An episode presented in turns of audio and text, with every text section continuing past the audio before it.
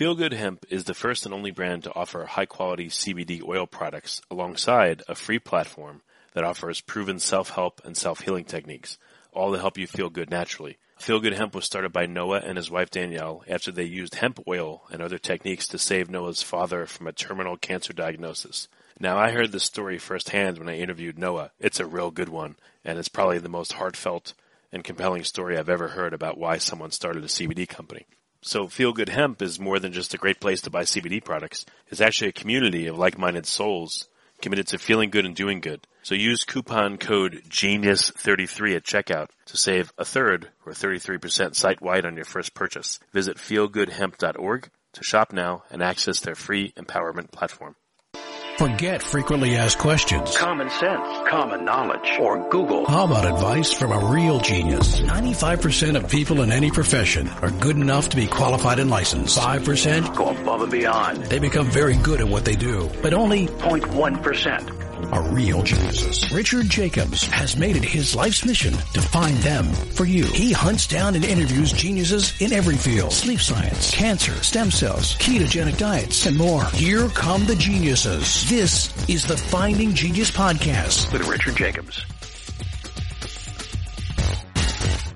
Hello, this is Richard Jacobs with the Finding Genius podcast, now part of the Finding Genius Foundation. I have Power, he's the founder and CEO of what's called TLC Lions, as in Tender Loving Care Lions. Uh, the website is tlclions.com. Uh, John used to work for uh, Deutsche Bank and PricewaterhouseCooper as an employee. Uh, he unfortunately had a personal tragedy in 2015, which we'll get into, and uh, he left the corporate world and started his own gig. So, Gian, thank you for coming. Hello, thank you for having me, Richard. Appreciate it.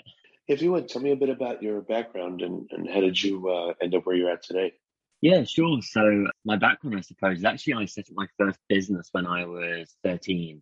Um, ran that till I was 15, kind of in the north of England, very remote area. Um, it wasn't too exciting. It was in DVD manufacturing, which was quite revolutionary then. It's really not anymore. And then after that, I my journey really went that I went into education. It was kind of a good son. Mum and dad wanted me to do that. Uh, started my role, as you said, in the corporate world at Deutsche Bank, and then I moved to PwC in the London office. More so because I always thought I, I loved running businesses, but I wanted to know how do they fail? How do you turn them around? So I joined their restructuring team, uh, trained as an accountant. But I guess when I joined there, you know, if somebody mentioned the things that I'm sure we'll touch on today around like well-being and empathy and and really important skills, they were things that I just so neglected when I joined the corporate world. And you know, as you briefly mentioned my bio, it was in in May of 2015 that my whole life just completely shattered to take me in the direction of where I am today. In very short, my life was great in 2015. Everything was falling into place. And then in the May, 8th of May, my dad went on a business trip overseas. Whilst on that trip, um, I didn't hear from him actually for a few days. And my dad was declared missing internationally. After a mm-hmm. month of trying to find him, which was just awful on the news and the media, I found out the awful, awful news that my my dad had been murdered on on the trip. And honestly, oh, my that day my life just completely changed. And I took three months out from work to lead that murder investigation, and it still goes on today. When I came back to work that day, after three months, something else happened that just completely threw me off. And and that was really sad. A colleague of mine who was struggling and clearly nobody knew, um, he jumped from our building and ended his life. And I just thought, my gosh, like we can't let people keep struggling in silence. You know, we've got to humanize the working world. We've got to do something to get these stories from the inside out and show that vulnerability is a strength, not a weakness. And so, yeah, I, I left to launch TLC Lions. Lion is mine and my father's middle name. And yeah, I'll kind of pause there for now. When you mentioned in the beginning that you didn't have any of these, I guess, interpersonal skills or self skills, you know, to help you with your own mindset. I mean, I would guess the corporate world doesn't really value that, doesn't mention it, that it's not part of the job at all. So it's no wonder that, you know, that wasn't uh, well established within you or curated within you or worked on within you. It was probably just a bunch of, you know, young people men and women that just wanted to earn money and and be in the business world and you know feelings and I guess mental management and those kinds of things really had had no part in it. would be my guess. The world you're in. Yeah, I mean, exactly. To some extent, that's kind of what success was shown as to be successful in my role, be competitive, and and things like that. Whereas now, you know, kind of like many years on since I joined the firm, in my work today, and the science and the research has shown quite the opposite. And it is actually these notoriously known as softer skills, I call them power skills, that are actually so, so critical. And for me, should be a business imperative. And actually, it's those skills, the empathy, the understanding, the EQ, that actually build the best leaders. And, you know, the science is there to back it up. But you're right, it just was not put out there. But that's what we've got to change. And that's kind of what we're trying to do. Yeah, what, so what's the premise of TLC Lions? When you started it, what, what was the goal of it? And is the goal the same thing today? Yeah, so our mission is really clear, and that's to humanize the working world. That's why I left PwC, you know, following my own tragedy and the loss of my colleague, and that's still our mission today. So we do that, however, through storytelling. And so what we do today is we work with multinational organizations. So anywhere from kind of Morgan Stanley to AXA to VMware and Dell, they really range. And understanding, you know, what kind of culture are you trying to build within your organization, especially when we look at things like diversity and inclusion, mental health. And then what we do is we bring in our storytellers. So we have 45 of them around the world, known as our lions. And that is one way that they then share their stories to ignite emotion. And because it's not until, you know, companies can talk about an inclusion policy, whether that's gender equality or LGBT plus. But until you hear somebody's story, it really then evokes empathy to make you think, you know what, next time somebody joins my team from a different background to me, a different walk of life, I'm not going to judge them. I'm going to embrace it and understand them. And so today we do that through our lion stories. We help them with internal storytelling. We've created bespoke e-learning platforms and now hit over a million employees in a work that we did just last year, actually in 2021. And so our mission is still true, and we do that through storytelling. Well, so what's an example of how this would manifest in a company? It's it's just kind of unclear to me on how this helps and how it works. Well, hopefully we'll get some clarity. An example is Novartis, the pharmaceutical company we work with out of Switzerland. They want to create a culture that is open about mental health, so one can talk about one's mental health um, whenever you want to. So what we do is we brought our lions in who share their stories around mental health. That could be suicide prevention. It could be about living with a loved one or a child with mental health issues. And we'll spark the conversation. We'll get people to speak up. Now, we did that for Novartis for, it was around, it was 108,000 employees in 120 countries. That's, that was the goal.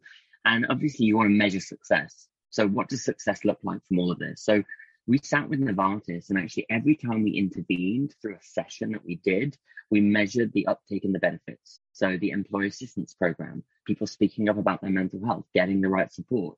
So we could directly metric storytelling, evoke people speaking up and had a direct impact on getting their support. So that's one of, I think, 300 organizations we've worked with. So happy to share more. So what does it look like when you come into a company? Do you do like a all hands on deck meeting and I don't know, select people outside the company and tell you stories and then you give guidance on how what people can do that within the company? Like how does it work? Yeah, so we will speak directly to the chief people officer or chief HR officer um, of these multinational organizations. And step one is to say, look, define your culture. Is it an open culture? Is it where vulnerabilities are hidden? Do leaders speak up about their mental health? Or have you actually got an issue with diversity and inclusion? Are you losing talent? Can you not retain talent or attract them? Then we'll understand where do they want to get to. And then what we do, once we understand that, we know how to intervene. So we know the right lines, stories, we know the right training, coaching, and what to provide to help them get there. And so that's exactly what we do. So a lot of our clients we work with, you know, minimum of one year, many of them have gone on for a few years. And again, the culture is different massively. We work with Rothschild here in the investment bank in New York City through to Warner Media, Universal Music. And the type of culture they're trying to create is so, so different. And we help them try and get there. Well, what are some of the problems you see in some of these companies? Like what's what's an example of a situation before uh, TLC Lions came and then after? So, classic one is leaders leading with empathy and a human first approach. We'll go in and, you know, the traditional way of leading an organization, an old way of command and control is what they thought was success. Whereas these leaders now, whether they are you know in their 40s, 50s, they are leading the organization and they're realizing that they're losing talent. Employees are joining and they don't want to work for an organization that doesn't look after their mental health or doesn't inspire them because you know, with now five generations in a workforce, people want purpose over paycheck. So talent will leave you. So what we try to then do is work with the leaders to say, well, actually, everybody's got a story. You can just take a bit more time to show the human approach behind your life, why do you work at this company? What is it on a personal level that drives you every day?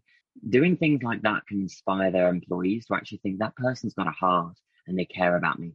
So throughout all of our sessions, we always open with senior leaders opening up.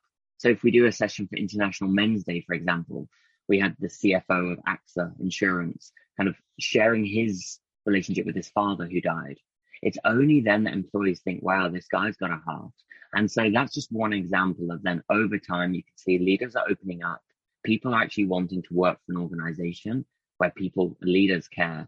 If they don't, well, people are losing talent. And I'm sure you see this now with the great resignation. And I'm here in New York City at the moment meeting with clients because they are hurting and never mind attracting, just retaining their top talent. Yeah, what what are your insights into the Great Resignation? I think it's really interesting. I don't think it's just one avatar person. It seems like three different, three or four different reasons. But what have you seen? Yeah, I mean, what's interesting for us is we see it across so many industries because we're so sector agnostic. And I think one thing that we're definitely seeing is, especially when we look at it kind of in the West, throughout COVID, people have had more time to think. They've had more time to reflect, reflect on the way they've been treated. And it's, I know, especially across my own friendship group, people have really questioned their own purpose. Like, is this what I really want to be doing? Is one thing. So people seem to be switching. Another thing I've seen and reasons behind and speaking to employees is people are kind of just sick of thinking, actually, I'm not going to be treated like this anymore. I feel burnt out. I feel tired. And putting on one yoga session every six months is not looking after employees' mental health and people are just saying, I'm going elsewhere. Now, what we're now seeing is companies waking up. I hope it's going to take time to saying, actually, we need to create a culture that's genuine, that's authentic. And leaders are waking up. The reason is because they're seeing their talent go to competitors. Banks are seeing talent going to challenger banks. Law firms, especially the biggest law firms, are losing out to smaller. And they're realizing they've got to step up. So I think in terms of the great resignation on one side for employees, I'm seeing that they've had enough and they're willing to walk out and they want purpose again over that paycheck. And for employers, I'm seeing them finally wake up to think, my gosh, if we want to keep our talent, it's more than just financial reward. How do we create a culture, a culture that's absolutely critical? We know that culture is king and we eat strategy for breakfast, as they say who are the people in an organization that you see are most resistant to this and which ones seem to glom onto it right away and say oh this is this is very helpful an interesting one i I mean, now and again, we get people who are resistant. And I always find that so interesting, as you say, because it's a challenge of why do you find, why do you find it's, it's kind of in this way? Now, I think the main reason I've seen that is in the traditional industries. So investment banking has been one uh, wealth management, where they say, well, actually, surely it's shown as a weakness to show vulnerability. We don't want our clients to see us like this. Now, I remember the first time I heard that and I thought, wow. And I flipped it. I said, well, actually, a competitor of yours back in London, they've seen this as a strength because actually investing in these softer skills, empathy, understanding for employees, it actually allows them to understand their clients a lot more, their investment decisions, allows them to connect with clients on a human level. And so that completely flipped them 360 to think, wow, actually, this has got a client angle in understanding our client stories. So we see resistance there, and there's a, you know, there's those who I like to challenge. Now, now and again, we'll get people who really just don't understand us. And to be honest, very rarely, but as much as you try, I have to think, is this an organization we really want to work with? We can only do so much from the outside. And so there are a handful of companies we've decided not to work with over the years. If it's just going to be a tick box exercise, we're not going to get involved. Now, on the flip side, as you said, who's really engaged in this? It's leaders who leaders who are really connected to the wider world and their understanding of people. I think the CEO, Simon Levine of DLA Piper, the law firm, absolutely incredible leader. The same with the CEO in Europe of Vanguard, Sean Hagerty. These CEOs have engaged with us, and I could tell that they care about their people. And so straight up, they're like, we get it. We invest in our people. We want to create the right culture because we know that's what stands us out from our competition. Honestly, those leaders are just phenomenal and they're inspiring and the ones that I would ever like to work with and work for.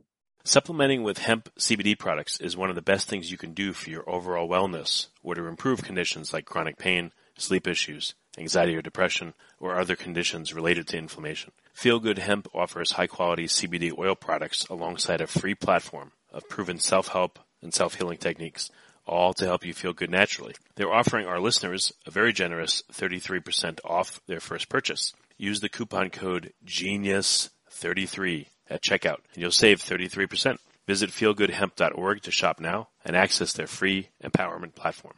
Are you able to give any, um, I don't know, are there any stories that jump out at you within a company of, of you, know, you mentioned like vulnerability is a strength, but uh, have you been shared any personal stories from people after you've helped them on, you know, something they did or said with a customer or someone else at work and it changed the dynamic and they were like, wow, yeah, this stuff really works? Yeah, I mean, I'll be honest, I've heard thousands of personal stories and I've got like honestly hundreds in my inbox and once a month I sit down to read as many as I can and I find them just so incredibly inspiring because I think from every experience, good or bad, there's always such rich learnings. And to give you an example of the impact, I was once on stage with one of our lions back in the UK and we're talking about courage. And this lady had been in a train accident and she learned, she said, I've learned to just be myself somebody stands up in the audience and said, Look, I've got a story, and he came out as gay. He counted to three and did it in front of everyone. And I never forget that moment. And I thought, if we can trigger somebody to feel so comfortable to come out and be who they are in front of about 300 colleagues, it was so, so powerful. The same happened, I remember at PwC, it was a senior leader who started, he's always looked fantastic, super slick, never a hair out of place uh, we were speaking about socioeconomic background, and it was one of our lions from Texas who was sharing his struggles kind of growing up. And suddenly, all these leaders were talking about growing up in social housing and uh, having a single mother. And the whole audience was thinking, wow, I've worked here 5, 10, 15 years, and I never knew that. And so, by us sharing, we see them sharing. And honestly, I'd have you here all day that I've heard. I, I just was, again, looking for a. Uh you know, a particular anecdote or story that you've heard that really, mm. you know, I guess I could ask it again if it's all right, but it, is there a particular story or anecdote that jumps out at you that made you think like, wow, this is really mm. working? You know, I, I, this is really cool what I've built and I'm, I'm so excited that it's working. Like, is that, what's that story to you? Yeah, the I mean the one story that stands out. I remember us doing a session for Linklater, a law firm, and we had a lion called Kevin Hines. Uh, you might know of Kevin. He's an amazing guy. He lives in in Atlanta in Georgia, and at the age of 19, he was diagnosed with bipolar disorder. Um, Kevin struggled so much that so much so that he found himself on the edge of the Golden Gate Bridge, um, and Kevin jumped. He survived that fall, and he's one of only 34 alive today, and the only one who's fully mobile to share his story. Now, I think it was last year Kevin was doing a session with one of our clients and I happened to join it. And I remember reading a comment, I still have it saved somewhere. And this lady just put, you know what? Two weeks ago, I wasn't sure I wanted to be here anymore. And I saw that this session was coming. Kevin, your last hour, you've reminded me of why I'm on this earth and why I'm going to stay here and be here tomorrow. And I remember just reading that comment and thinking, wow, that's exactly why we do what we do to humanize the working world to give these people, give the silent people a voice and make sure the unheard become heard. That's never going to leave me. Yeah, no, that's really, really cool. Any situations that, uh, you know, were a lot more challenging than you thought, or, you know, you had an idea for your program. And then let's say you started going in there to different corporations and what they wanted or needed was different and you had to pivot. Any story like about that? Or did you get it right on the first shot somehow? Yeah, I think we do find this a lot, especially with global organizations when you're working in a lot of countries. I think that's where it's come up the most, where we might have sat with them to understand their company culture. And then you'll roll something out and then you have to revisit it and say, well, actually, no, we need to tailor that further because if you're an American organization headquartered in New York City, you, you can't just roll out the same thing for your Asian office. It just doesn't work. And so at the moment, we're rolling out an e learning around mental health with a global company out of Boston. And this is going to 140,000 employees. It's mandatory. And we've had to keep revisiting and revisiting on the journey together to say, well, actually, it's in 26 languages. We can't say that word in Australia, or we can't say that over there in Pakistan. And so I think that's where we've had to keep revisiting along the journey. But also when you've got the pandemic, you know, day by day for some companies in 2020, you know, restructures were going on, they were leaving, staff were being let go. We worked with Hyatt, we worked with Marriott, Intercontinental Hotels. You know, you saw half the workforce be let go. And so when you talk about pivot, we have to come back in and say, we've got to change the direction. People are really hurting. And so at times it's gone from, if we're working around a mental health focused culture, sometimes from being really proactive to actually let's just let's just really support people. They're hurting right now. So absolutely in all of our client relationships, we're very close and we're constantly pausing, reflecting feedback and and pivoting. I think it's critical. I think if we didn't pivot, then something wouldn't be right, especially over a two year period. So, what, what's going to be the future of uh, TLC Lions? What's next? You, you sounds like you've worked in a bunch of industries. I don't know if you've gotten to the highest levels, but with your drive and your story, you probably have, you know, which is great. But what what's next? Yeah, so what's next for TLC Lions is that our team is growing quite significantly. So we are constantly working on uh, new products and services for our clients. But really, I spend my time in understanding the future of work. You know, what will the future of work look like towards 2030? What will our clients need? You know, in a world where we've got automation, robotics, things like that, what does that mean for the future work? For me, I believe that these so-called softer skills are going to become ever important.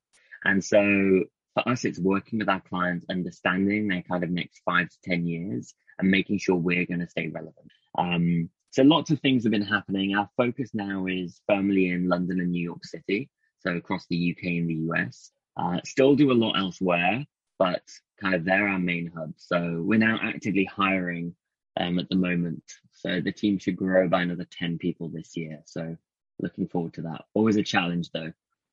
Has hiring been a challenge for you or because uh, you allow and you put first people's feelings and emotions and backgrounds and culture and, and who they are and you let them be who they are?